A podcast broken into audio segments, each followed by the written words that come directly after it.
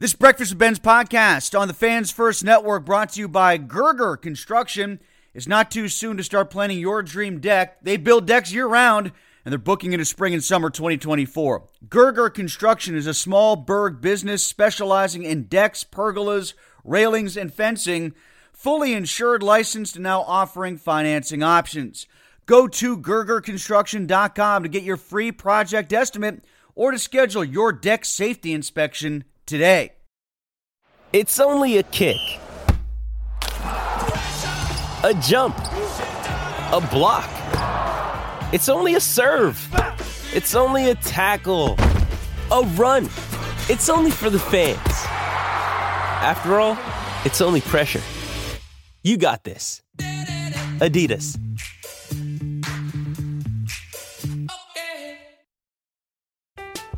I'm Alex Rodriguez. And I'm Jason Kelly. From Bloomberg, this is The Deal. Each week, you'll hear us in conversation with business icons. This show will explore deal making across sports, media, and entertainment. That is a harsh lesson in business. Sports is not And, uh, as simple you know, I- as bringing a bunch of big names together. I didn't want to do another stomp you out speech. It opened up so many more doors. The show is called The, The Deal. Listen to The Deal. Listen to The Deal on Spotify. Another day is here, and you're ready for it. What to wear? Check. Breakfast, lunch, and dinner? Check. Planning for what's next and how to save for it? That's where Bank of America can help. For your financial to-dos, Bank of America has experts ready to help get you closer to your goals. Get started at one of our local financial centers or 24-7 in our mobile banking app. Find a location near you at bankofamerica.com slash talk to us. What would you like the power to do? Mobile banking requires downloading the app and is only available for select devices. Message and data rates may apply. Bank of America and a member FDIC.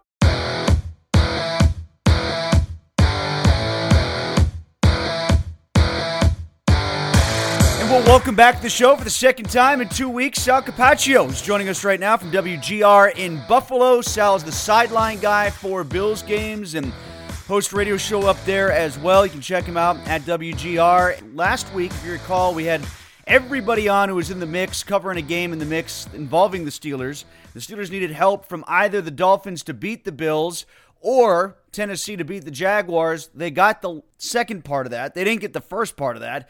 Everybody was watching Dolphins and Bills trying to figure out what that meant for the Steelers in terms of who they were playing, but at least by that point the Steelers knew they were in thanks to what happened with Tennessee and Jacksonville. And now Sal, my first question for you is is the game actually going to be played in Buffalo? Or are they going to have to move this thing because of the weather? Oh my gosh, no. Um, listen, it's because the Bills have had a game. They had a game move last year and a game move back in 2014. You know, this this comes up once in a while. But the, the truth of the matter is, Tim, the only reason why those games were moved is because literally you could not get in or out of the region. Um, you know, the, the snow that hit before the games, day, a day, two days before the games, the travel bans in the city. That's not the case here. It's going to be weather. It's going to be bad weather. It's going to be, you know, nothing that football games haven't been played in before. Um, it's not. It's going to be about 20 degrees, wind chill probably five to 10 degrees. Uh, we've played colder games here, but it will be. There will possibly be a lake lake effect band hitting the stadium during the game, which would cause blowing snow.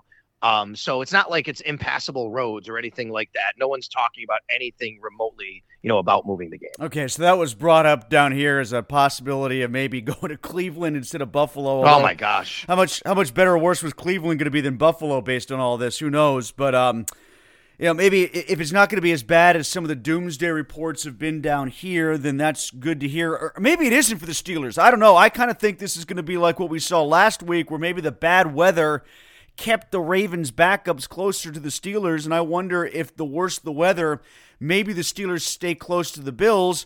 But then again, if Josh Allen just ends up calling his own number a ton, that, that could be a bad situation for the Steelers defense too. Yeah, listen, I think that this is going to be a game where both teams will want to run the football, not make mistakes in the air. It will be windy. Like that's a big deal. It's going to be windy. Yeah. And, you know, Josh Allen can obviously throw through the wind, but all it takes is one mistake. Uh, neither team's going to want to make a mistake to give the ball to the other team. So I do think they are going to, um, you know, try to run the ball, grind it out. That's the Steelers' life anyway. That's where, as you said the other day with me on the radio, that's where they want to live, right? That's where Mike Tomlin wants to be. Like the Bills would love to do that if they control if they could control the game like that. That's what it come down to. Look, if the Bills get a 10 point lead, I would think they would totally, you know, lean on the run game. That's what they would do. But in the meantime, I think that they'll trust their big arm quarterback to put it in his hands to both throw and and run, you know, if they have to, and know that you know he can do all these things because he's so big and he's so strong. Yes, he is a factor in the run game. He's been more of a factor in the run game over the last you know six weeks, seven weeks during the stretch that they played really well, and they're going to need him. He's a tank. He's going to be tough to bring down in, in these kind of uh, conditions, especially. This strikes me when they do throw as a perfect day for Kincaid because the weather being what it is, because the Steelers haven't been good against tight ends. The Steelers are getting some of their safeties back, Minkah Fitzpatrick and Damontae Kazee. That should help, but they're still thin at inside linebacker, and their best guy at inside linebacker, Landon Roberts, is a run stopping guy, not a pass coverage guy. Kincaid's had back to back weeks of what about, uh, I think it's 11 catches for roughly 190 yards between the two weeks. Do you expect him to be a go to guy for Allen on Sunday? Listen, I think that Gabe Davis being out probably, you know, bumps Sherfield up a little bit. Um, Stefon Diggs obviously is a guy that you know, they want to, you know, get the ball to as much as possible, but he has been less involved in the offense, as you know, last several weeks. He did catch seven balls for on eight, eight targets last week. I think Khalil Shakir is a, a real interesting player here this week. Khalil Shakir has really come on over the last several weeks. And I do think that, you know, he's a guy that uh, they're going to want to get it to the outside and use run after catch. And then Dalton Kincaid is a matchup guy, as you're talking about there. So I think those are the guys, Khalil Shakir on the outside, Dalton Kincaid on the inside, as you Brent mentioned, are the guys they'll probably want to target. I think Dalton Kincaid is, you know, a guy, he, he played at Utah. It's not like he's unfamiliar with the kind of conditions, not like he's ever played in this necessarily. Um, but I think that, you know, he'll be comfortable in this kind of environment and weather and he can be a matchup problem because you know he's a really athletic tight end. He's a pass catching tight end. He can be on the field in pass situations. They also use a lot of 12 personnel, Tim. They've used him and Dawson Knox. So if you want to kind of key on one of them as a tight end, you have the other one who's available. I would not be surprised if Bills run a lot of 12 personnel in this game to basically say, hey, this is a running game, but you know what? We have two tight ends who can beat you. And because of the matchup that you're talking about with the linebackers, that might be an area they want to target. He's had, like I said, uh, 15 targets over these last two weeks. Do you think those have come, Sal, largely because they've tried to focus on him and use him, highlight him, or has that been more a matter of Allen just taking what the defense has been giving him? I think it's been more of Allen taking what the defense is giving him. I think it's an it's a it's if you look really over the target share, Tim, over the last several weeks, going back to really since kind of Joe Brady took over. Mm-hmm. I don't know if that's because of it. Also, Dawson Knox was out for a little while, but if you go back, the Bills have really distributed the ball. People talk about Stefon Diggs' lack of production. Well, that is true, but with that lack of production has come the rise in production of other people.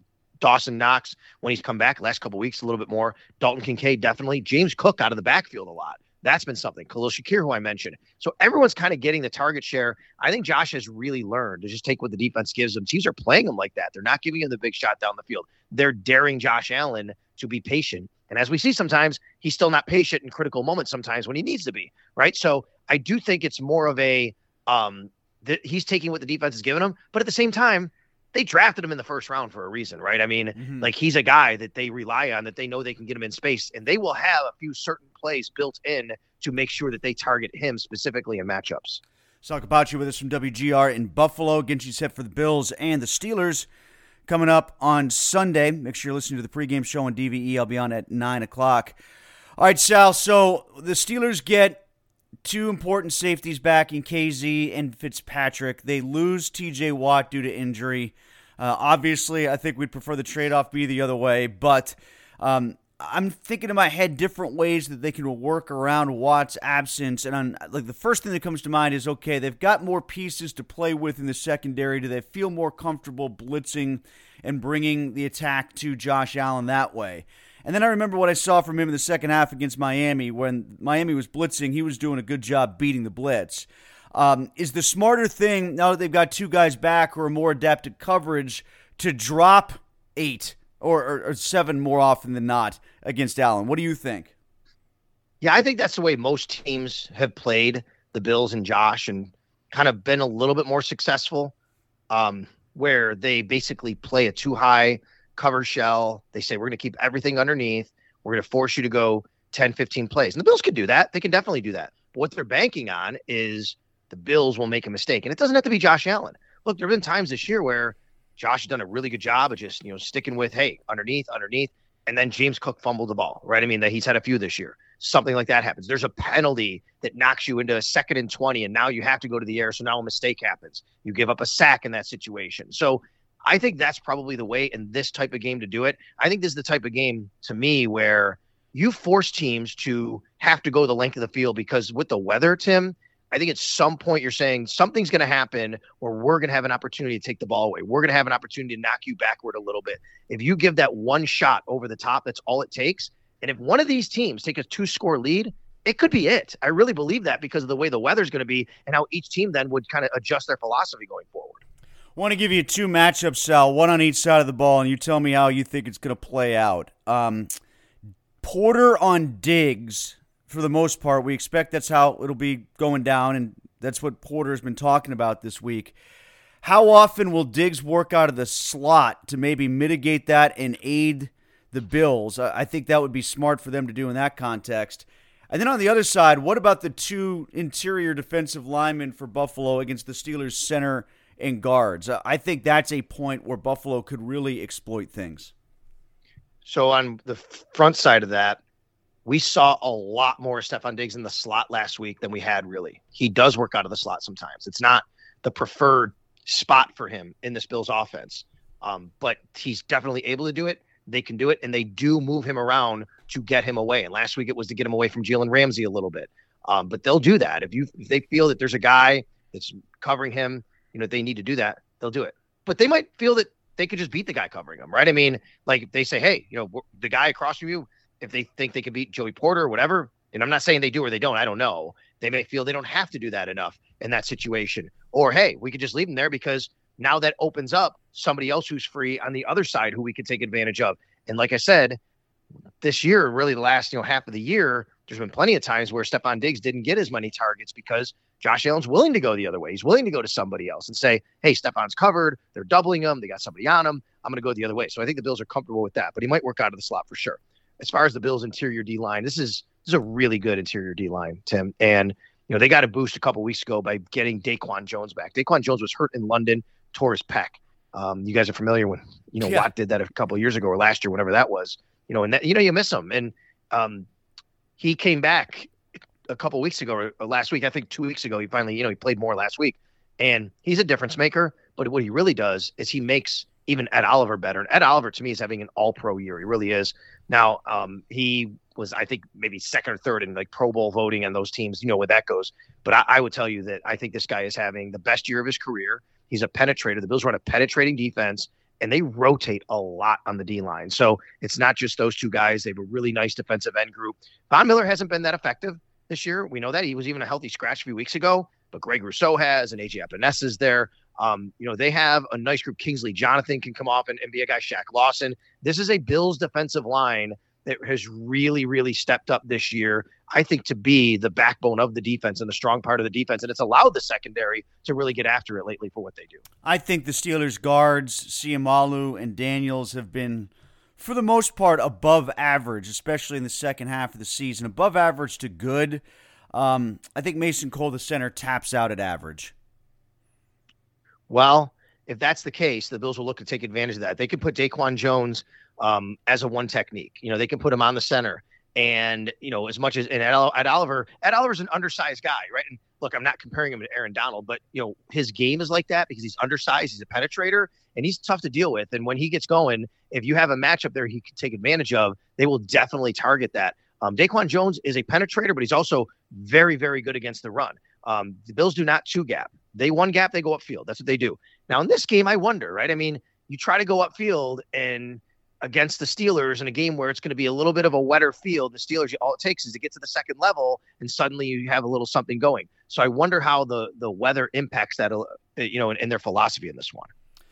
How do Bills fans view the cornerbacks against the Steelers receivers, namely Pickens? Like, what's the word on Douglas? I just got back from practice. He is not practicing again today. That's Wednesday and Thursday, missing practice. That's not good. The Bills actually have quite a few injuries and a lot of guys who miss practice on Thursday. Uh, I'll run through it. So Gabe Davis didn't practice, wide receiver. Cornerback Rasul Douglas didn't practice, both knee injuries. Linebacker starting will linebacker Tyrel Dodson didn't practice with a shoulder injury. Safety Taylor Rapp didn't practice with a calf injury. And then left tackle Dion Dawkins and tight end Dawson Knox had illnesses and missed. And wide receiver punt returner Dion, Deonte Harty, who had the return last week, uh, was out with a personal matter. So there's a lot kind of to go on here as far as you know what they think about how um, these guys if they are able to play and you know what their status is. Now Sean McDermott called them all day today, including Rasul Douglas. That that would be a big loss. It would be a big loss if the Bills didn't have Rasul Douglas. Now that said, I think this secondary with Micah Hyde and Jordan Poyer, and if Taylor Rapp can give it a go, especially which you know we don't know there, you know these guys can cover a lot of things, and they can. I think in this game specifically, what they like to do is for young quarterbacks and experienced quarterbacks. I, I guess I'd call that Rudolph. He's not as young; he's a little more inexperienced. They'll mix things up. They'll disguise coverages all over the place. They're the best duo in the league at doing that, and they'll f- try to force you to think you think you see something, and then you don't. Um, behind Rasul Douglas, though, is Dane Jackson. You guys know him from Pitt. Dane Jackson had a heck of a game last week when he stepped in. He gave up one play, and then after that, he made a couple of heck of a plays. He's been a starter on this team. Christian Benford on the other side, I think in his second year only, is really starting to round into a really, really solid NFL corner. The thing about Rudolph, I don't know how it's being portrayed in Buffalo, but my take on it is yes, he's done really good work when asked upon these three weeks. He's making throws that Kenny Pickett either couldn't or didn't try to make. That's been the biggest difference. But you do have to put the caveat to it that he did really well against two bad defenses in Cincinnati and mm-hmm. Seattle. And I still maintain the best defense he's seen so far is Baltimore without mm-hmm. half of Baltimore starters. like I, I, still think that was the best defense he's seen. So this will by far be his his stiffest test since getting what, the, let, the let job me, back. Let me ask you something on that note. And first, let me let me go back to your first question. I would say though, everything I just said is more about like going against the offense and Rudolph. But I would tell you like boy, if these are clean conditions, or if you can get a matchup of Pickens one on one or Diontae Johnson one on one against these guys, I think Bills fans would tell you, like, yeah, I mean, they're, that they're a handful to deal with, and I don't know, I don't like our chances there. Mm-hmm. I think mm-hmm. the question is, can the Steelers get them one on one and get them the ball with the Bills pass rush the way it is? They, you know, they're maybe one of, if not the best pass rushes in the league overall collectively, and with the weather, I think that would be the the reason why you'd be optimistic from a Bills side. But man, if it's a one on one deep ball, or a ball on the sidelines and it's one of these corners against one of these receivers, yeah, I think that's a that, that could be a favorable matchup um, for the Steelers. And then as far as what you just said, let me ask you. You say that, but I wonder about when they did go against Lou Anarumo and that defense. Now I know mm-hmm. that they're down people, but we've seen that defense down people, and they were still able to shut people down. Didn't feel that way. yeah, it didn't feel like there was much resistance. I will say this. I got you. I, I think in that first game that Rudolph played at quarterback, it was the second game that they had played already against the Bengals. And if you're kind of using that as a barometer, it sounds like you might be to a certain degree because of the Anarumo connection there. Um, yeah. One thing that they did well in the first game without Matt Canada as the coordinator, when Pickett was still the quarterback in Cincinnati, they exploited the middle of the field because they never went there with Matt Canada. Ever. Never even tried. Mm-hmm. And then they used Pat Freiermuth for 11 targets and nine receptions, and it was by far and away his biggest game of the year. And he just tore the Bengals up. And then I think when, even though they knew it was going to be Mason Rudolph at quarterback, because things changed so very little in scheme and approach between Pickett to Trubisky, my hunch is the Bengals just thought, you know what? They're going to do the same thing with Rudolph as they did with the other two. They're not going to beat us with uh, Pat Freiermuth again. And then Rudolph lit him up with Pickens. And Pickens was on the outside, singled a couple times. He saw it right away and, went to him, and they burned him on multiple occasions. I, I think that was exploiting a game plan that had logic behind it, but just wasn't ready, ready to adjust when they saw what Mason Rudolph was doing. Yeah, I understand that. I will tell you that the Bills are have generally it's actually an area where they've been very bad against tight ends over in the past. They've been good for the most part against tight ends this year. Um, but you look a couple of games, the tight ends got loose on them. Uh, it has happened. I'm trying to think uh, back. Let me look as I know I'm looking at the schedule here a little bit. Um, one, two, three, four, five, six, seven. I think it was maybe the did the Patriots maybe use their tight ends a little bit. Now, granted, this was also one thing that happened was there a couple of their games against tight ends looks like it was the middle of the season there. They had to feel their way through these injuries on defense. They lost Matt Milano, it was a huge loss, and teams started really targeting the middle of the field when Milano was out and Tyrel Dodson came in. So what the Bills did, and I, I give Sean McDermott so much credit for this, Tim, because he, what the Bills did was they lost Matt Milano, they put Tyrel Dodson in, and he was just such a liability against the pass, but he's very good against the run. Well, they figured that out. So anytime it's a run situ- pass situation, they bring in a third safety, Taylor Rapp, and they move Jordan Poyer down to the dime linebacker, actually. And that's been a world of difference for this team covering the middle of the field over the last, you know, six weeks. Well, that's that's a fair comp to the Steelers then, because when they were mired in that three-game losing streak, it was largely because opposing tight ends were killing them. Like Trey McBride from the Cardinals yeah. killed him, and Hunter Henry from the Patriots yep. killed him. And that was all after they lost all the inside linebackers and then they lost the safeties on top of it with Fitzpatrick and Damontae Kazee in the suspension the same game in uh, in Indianapolis. Yeah, I can see that, and so there there could be opportunity there. Um, you know, if the if the Steelers want to get the ball to those tight ends, what I think is really really key in this game is tackling, and you know, a team needs to wrap up and not allow yards because when you're coming in on a wet field like that, I really believe it was a big reason why the Bills lost last year against Cincy. Now hmm. they lost for other reasons too. There's no doubt, and Cincy beat them. I'm not giving taking any credit away. They beat them handily when they came here, but the Bills just didn't handle the the the footing that well for some reason. It was very very odd. A lot of guys were slipping. It's you know it's Buffalo. It's yeah. their home stadium. They're used to it. It's on their turf. And I thought the I thought the Bengals really really handled the the footing much better than the Bills. The Bills gonna have to do a better job of that. They're gonna have to tackle when they come up on guys. Dress warm. You're on the sideline the whole day, right? Yeah, I am. Um, I actually, I'm not kidding. I will probably be wearing ski goggles. I did that last year in Chicago because the wind was so bad, Tim, that it was making my eyes water and I could not see. So I wore ski goggles, which were great. So I'm going to probably wear those again this week. You don't need glasses, do you? Yet or Conte? No, I don't think. No, knock on wood. Not not yet. Let's hope not in the near future. All right, man. Well, hang in there. I'll be thinking of you. I'll be watching. I'll be looking for you on the sidelines to see how, if I can tell you apart from anybody. I'll be looking for you. you got it, brother. Thanks for having me as always. If you're standing next to Starks, I'll know you're the shorter guy. How about that? yeah, there you go. There you go. That's right. All right, Sal. Thanks a bunch. Talk about you from WGR and. Hey, it's Kaley Cuoco for Priceline. Ready to go to your happy place for a happy price? Well, why didn't you say so? Just download the Priceline app right now and save up to 60% on hotels. So, whether it's Cousin Kevin's Kazoo concert in Kansas City, go Kevin, or Becky's Bachelorette Bash in Bermuda, you never have to miss a trip ever again. So, download the Priceline app today. Your savings are waiting. Go to your happy place for a happy price. Go to your happy price, Priceline. I'm Alex Rodriguez. And I'm Jason Kelly. From Bloomberg, this is The Deal. Each week, you'll hear us in conversation with business icons. This show will explore deal making across sports, media, and entertainment.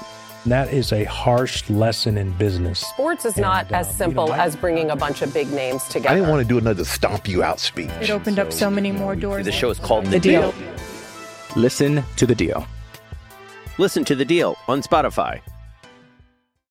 With threats to our nation waiting around every corner, adaptability is more important than ever. When conditions change without notice, quick strategic thinking is crucial. And with obstacles consistently impending, determination is essential in overcoming them. It's this willingness, decisiveness, and resilience that sets Marines apart. With our fighting spirit, we don't just fight battles, we win them. Marines are the constant our nation counts on to fight the unknown. And through adaptable problem solving, we do just that. Learn more at marines.com. When you need mealtime inspiration, it's worth shopping Kroger, where you'll find over 30,000 mouth-watering choices that excite your inner foodie. And no matter what tasty choice you make, you'll enjoy our everyday low prices, plus extra ways to save, like digital coupons worth over $600 each week. You can also save up to $1 off per gallon at the pump with fuel points. More savings and more inspiring flavors make shopping Kroger worth it every time. Kroger, fresh for everyone. Fuel restrictions apply. This episode is brought to you by Shopify. Whether you're selling a little or a lot, Shopify helps you do your thing, however you cha-ching. From the launch your online shop stage, all the way to the we just hit a million orders stage. No matter what stage you're in, Shopify's there to help you grow. Sign up for a $1 per month trial period at shopify.com slash special offer, all lowercase. That's shopify.com slash special offer.